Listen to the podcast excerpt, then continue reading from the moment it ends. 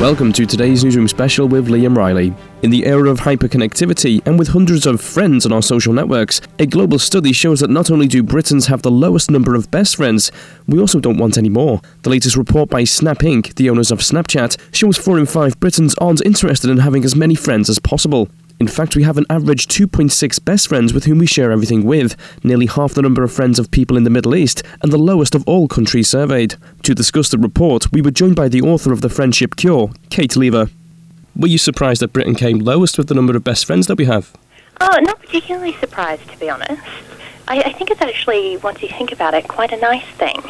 Because I think it's a mistake to want to just keep accumulating more and more friends um, which we can think is the uh, goal of friendship if you look at social media. But actually, it's quite nice to just be content with a couple of friends. Yeah, so it's not necessarily a bad thing that people may want just to have closer relationships with less people. Exactly, I think that's quite a positive thing. I think it's it's quite true that if you can count your true friends in life on one hand, then you're extremely lucky. Mm, and do you think there's been a generational shift in how well, friendship patterns are made as well? Yeah, absolutely. So the report that's just come out from Snapchat uh, looked across four different generations. Uh, so Gen Z, millennials, Gen X, and boomers. And there is quite a lot of difference in the way that people conduct their friendships.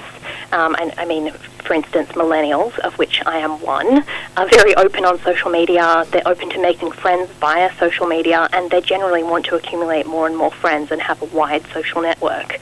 Whereas the next generation coming up, Gen Z, are actually more interested in having more intimate connections with fewer people, both on social media and in real life, which I think is really interesting.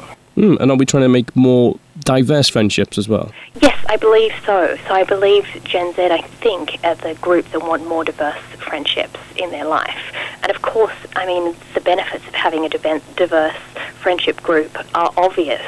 A lot of us gravitate towards people that remind us of ourselves um, because we want a kind of equality in friendships.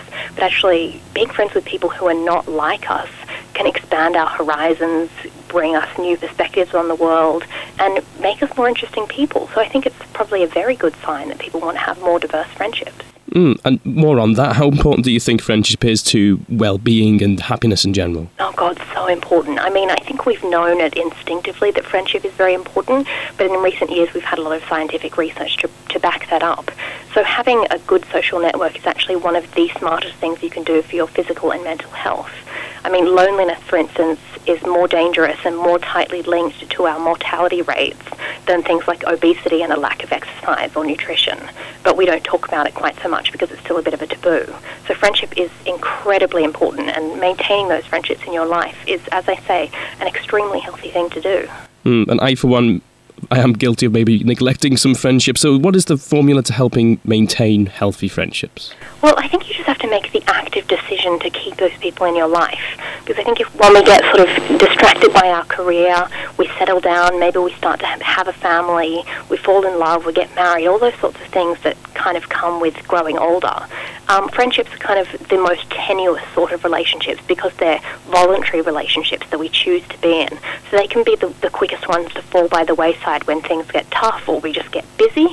Um, but I think it's actually just you know, saying to yourself and deciding for yourself, this is how I'm going to run my life. I'm going to make sure I call my friends. I'm going to make sure I text my friends. I'm going to make sure I invite my friends over as often as possible. And so long as on any different type of medium, you're keeping in touch with people in a regular way and being vulnerable with them and having an intimate relationship with those people on as regular a basis as is possible, then that's really all there is to it. There's no great secret apart from making time in your life and making space in your life for those friendships. Great. If people did want to find out any more, is anywhere they can go?